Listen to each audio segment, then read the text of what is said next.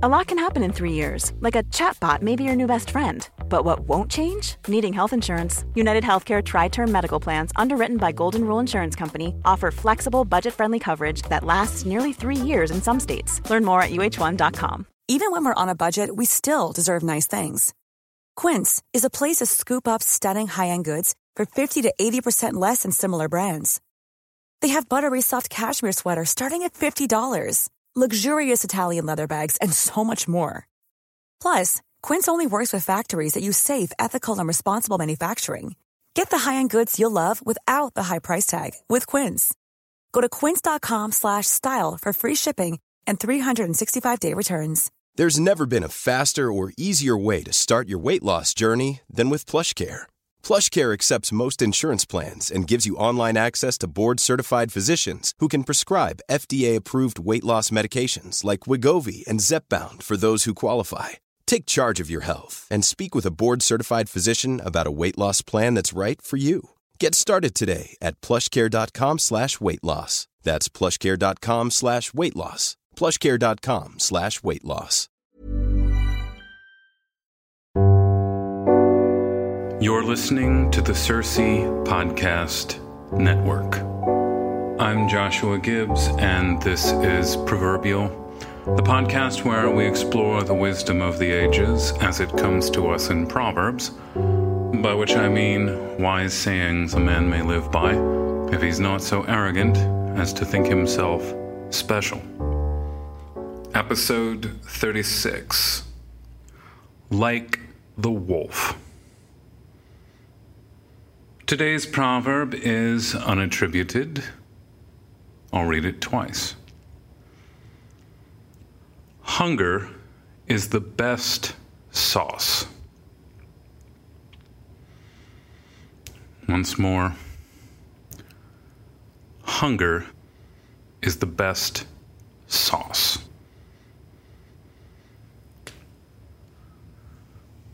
I'll start by pointing out something about animals that I often have to explain to my students. I would say I explain this, the difference between humans and animals, in the neighborhood of two or three times a year. And despite being a rather time honored truth, a rather conventional philosophical claim, my students are nonetheless sometimes hard pressed to believe it. The key difference between animals and humans is that animals are not contemplative. And when I say they're not contemplative, I don't mean they can't think, because animals can make decisions. But animals do not conceive of the future, and they do not have the ability to integrate different time frames and ranges of meaning for singular signs. Walker Percy explains all of this. That's, a, I know, a rather abstract way of putting it. Walker Percy has a, a fantastic chapter on semiotics right in the middle of Lost in the Cosmos, where he explains all this. And the way that I often, you know, suss this out for my students, especially this idea of animals being incapable of perceiving a diversity of meaning from a singular sign is that if you use the word walk around a dog, it doesn't matter if you're referring to a cooking instrument or a stroll. A dog perceives the sign walk, the word walk, that single syllable, the same way. So you might be talking about frying um, some chicken and vegetables in your wok but if the dog has become acclimatized to the word walk, meaning that the dog is going to be put on a leash and go outside the house, the dog doesn't know that the word walk can refer to multiple things. And this is because dogs are not contemplative creatures. They can't perceive a range of meanings for a single sign. Now, what this means, like, why start here? Hunger is the best sauce. Why start here? Animals get hungry, and people get hungry. But animals are incapable of the kind of hunger that human beings are capable of. You might recognize this because animals don't make sauces. that might seem rather obvious, that animals lack the sophistication to make sauces. But if you're making a sauce, it's clear that you care about something other than mere nutrition. Because it takes time to make a sauce, it takes effort. And the time you spend making a sauce is time you spend not gratifying your hunger. So animals experience hunger, but they satiate their hunger instinctually. When animals are hungry, they have no reason to wait. So as soon as an animal experiences hunger, it eats. Now, human beings can experience, well, can and do experience the same kind of animal hunger that a lion or a dog feels. But because human beings are not merely instinctual creatures, but are capable of contemplation, they can interpret hunger in a number of different ways.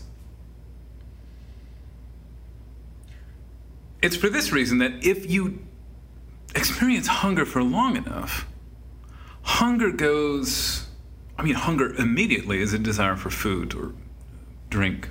We'll conflate hunger and thirst for a moment. Immediately, when you feel hunger or thirst, it's a desire for food. And when your hunger is not immediately satisfied, you perceive it as maybe on some kind of primal level, it's a threat to your health. But you can wait and the longer you hold out your hunger, the more complex hunger becomes. And I say that because if you're hungry but you're not eating, food has a greater meaning to you than that which merely satisfies hunger. If you're hungry but not eating, you have a soul. You must have a soul if you're hungry but not eating, because you perceive there as being something higher than the immediate material needs of the body. If there was nothing higher than the immediate material needs of the body, you would be an animal that eats instinctively whenever it gets hungry. Now, the, the saying, I don't know where this comes from. I'm going to guess it's French. Hunger is the best sauce. A sauce exists for delight. A sauce may have some nutritional value. But sauces are really about delight. Now, the saying, hunger is the best sauce, suggests that there is something beyond not only the material world, the material world in which food exists, in which food gives you energy to keep living your life, that there's not only something beyond the material world, there's even something beyond flavor. That when we think of food, there's nutrients and there's flavor, but then there's something else too. That food is not just tastiness, and nutrients.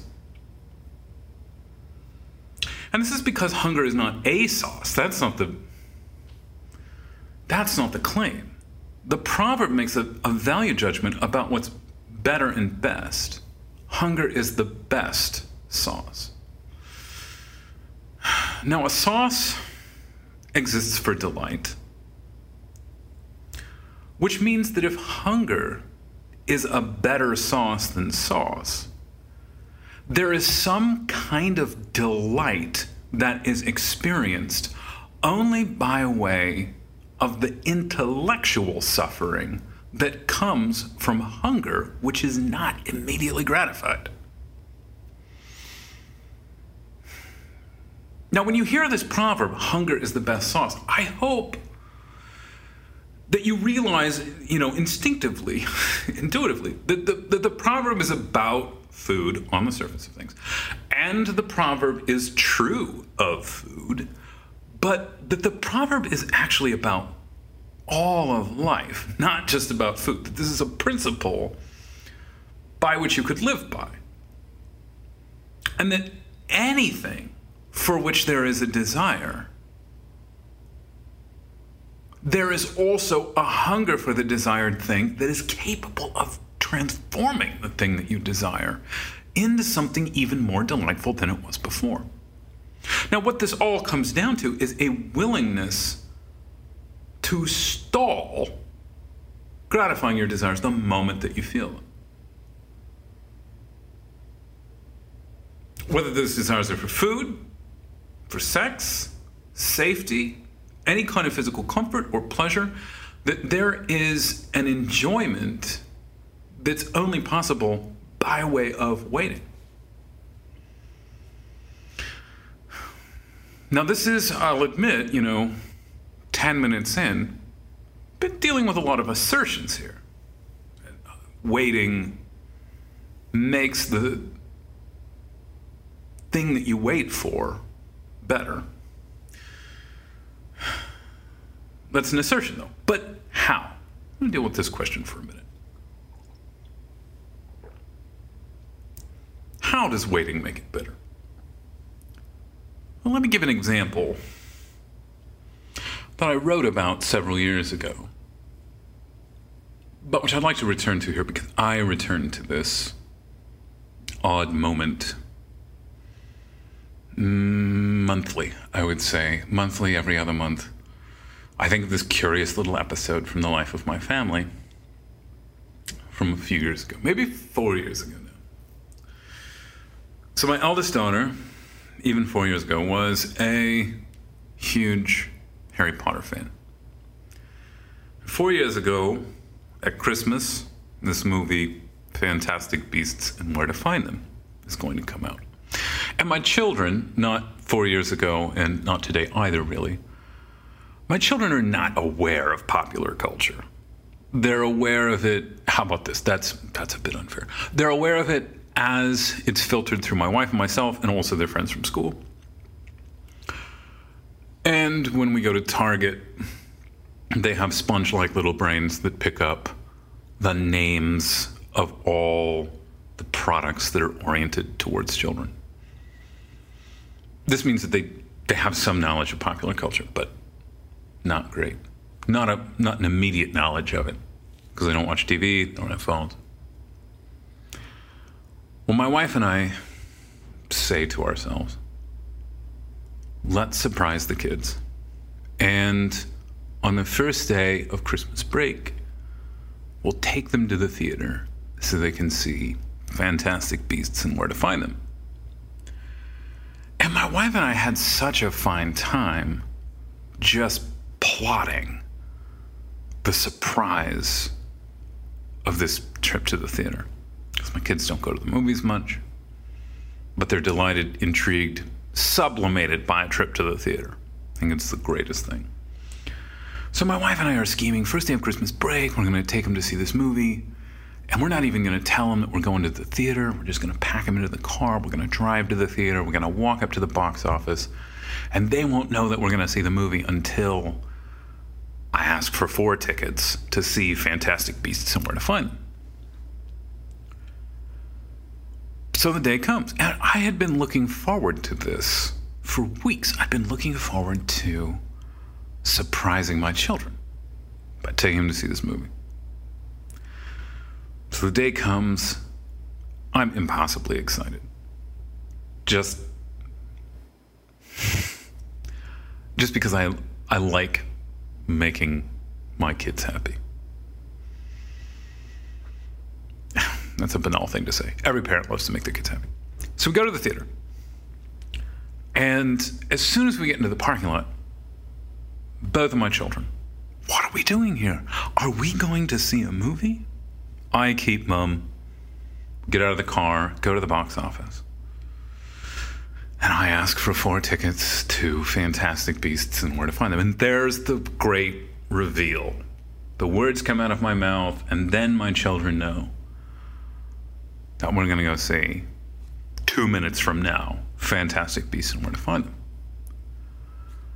And I mean, I when I say I would like four tickets to Fantastic Beasts and Where to Find Them, I'm expecting over my shoulder like raucous cheering to issue forth from both of their little mouths. No such cheering. And I turn around and I look at them. And Camilla, my eldest, is smiling. And Beatrice is looking dazed. I don't know that Beatrice understood what was happening. And Camilla says, in a somewhat calm, a, a, cheery but calm voice, Oh, are we going to see Fantastic Beasts and Where to Find Them? And I said, Yes. And she was like, Oh, that's nice. it was not this raucous, joyous happiness that I was hoping for. And, you know, we went into the movie, we watched it, they had a good time. I don't like those movies. I like the Harry Potter movies. I'm not into these spin off cash grab, super expensive blockbusters. They enjoy the film. It's always awkward when you take the family to see a movie and your dad and you're the only one who doesn't like it. you come out, everyone's saying, Oh, it's so great. What did you think, Dad? I never launch into a critique at that moment. I always say something like, Sure was fun to go to the movies together. But I, I know this, you know, this whole scene didn't constitute any kind of great tragedy, but I left thinking, huh, well, my plan to delight my children was somewhat ineffective here. And in mulling it over, I've been mulling this over for four years, I think the reason why they were only mildly delighted by it was because they didn't get to look forward to it. There was no hunger, simply put. There was no long buildup. There was a surprise, but I'm going to say it's often hard to, in the moment of surprise, even a surprise gift, it's often hard to drum up suddenly the real excitement and gratitude that's appropriate to the situation. I mean, it's not impossible, and it does happen. I'm not saying, you know, never throw anyone a surprise party or something dumb like that. But I realized that if I had told my children, like two weeks before we went, on the first day of Christmas break, we're going to go see Fantastic Beasts and Where to Find Them. They would have spent the next two weeks looking forward to it. They would have spent the next two weeks planning it, thinking it through, turning it over in their heads. And that they would have said, you know, every other day, oh, I can't wait. We're going to go see Fantastic Beasts and Where to Find Them.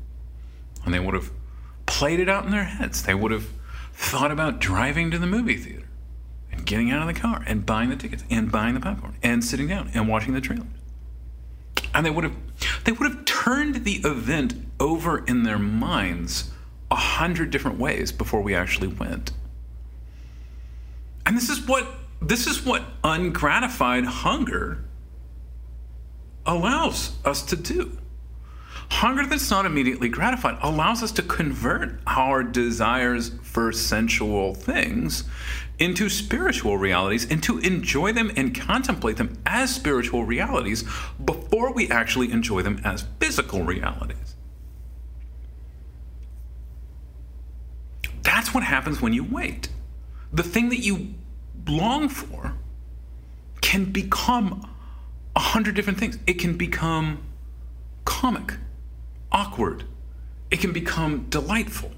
It can become sublime, religious.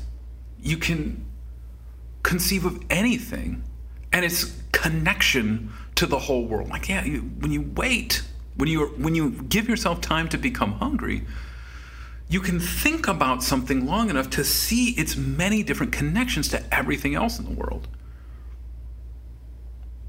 And, and so the longed for thing can produce in you a range of emotions, a range of sp- intellectual rabbit trails you can go off on, waiting for a thing to happen. And then when it does actually happen, the event itself is deeper because it's the fulfillment of many different desires, not just hunger, not just lust, not just whatever. Surprise, though, I don't want to go, I don't want to like come down on surprise because I have been to some great surprise parties in my life. And I do think that there's something profound about surprise that has a kind of theological correlation.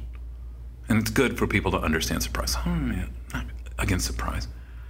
Maybe what I'm saying is that the longer you want something, the better it becomes because the thing can be transformed into intellection and spirituality. It can be enjoyed spiritually, contemplated spiritually, in the abstract as an ideal long before it actually comes. Now, I will say that, that when you spend a long time looking forward to something, and you go through all these different emotions and different suspicions about what the thing will be like when it actually comes. When it actually comes, it tends to pass like a fever dream.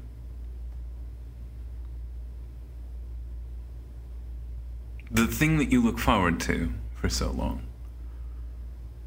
often passes and you feel as though you're in a state of oblivion.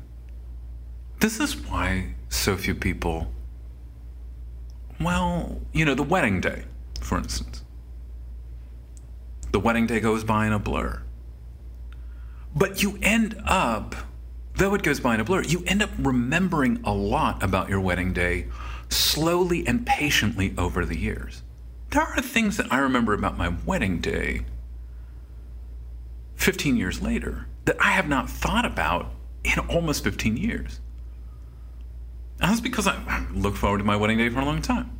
Look forward to everything about my wedding day for a long time. And everything that takes place on the wedding day gets to become protean. It, it passes through all of these phases and shapes in your head. It's everything from comedy to tragedy in your head. So that when it actually happens, I think the reason why these anticipated events pass by in a blur is because you're actually experiencing a hundred different things when you experience one thing.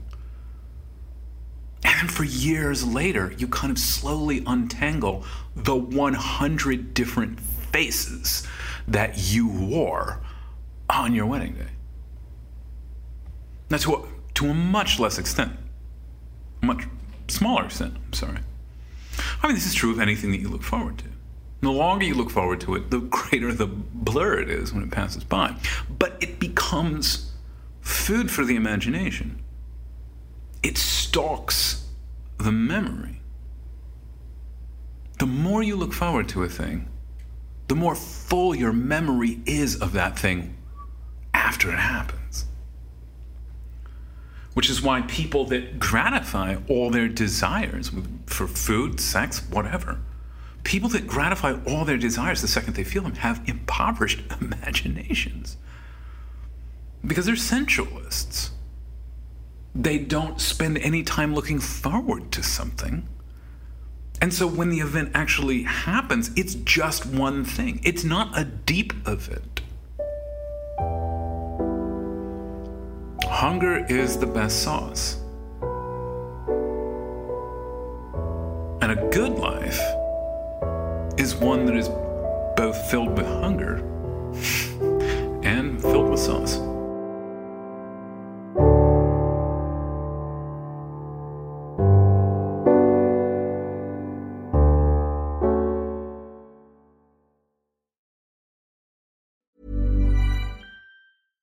Flexibility is great. That's why there's yoga. Flexibility for your insurance coverage is great too. That's why there's United Healthcare Insurance Plans.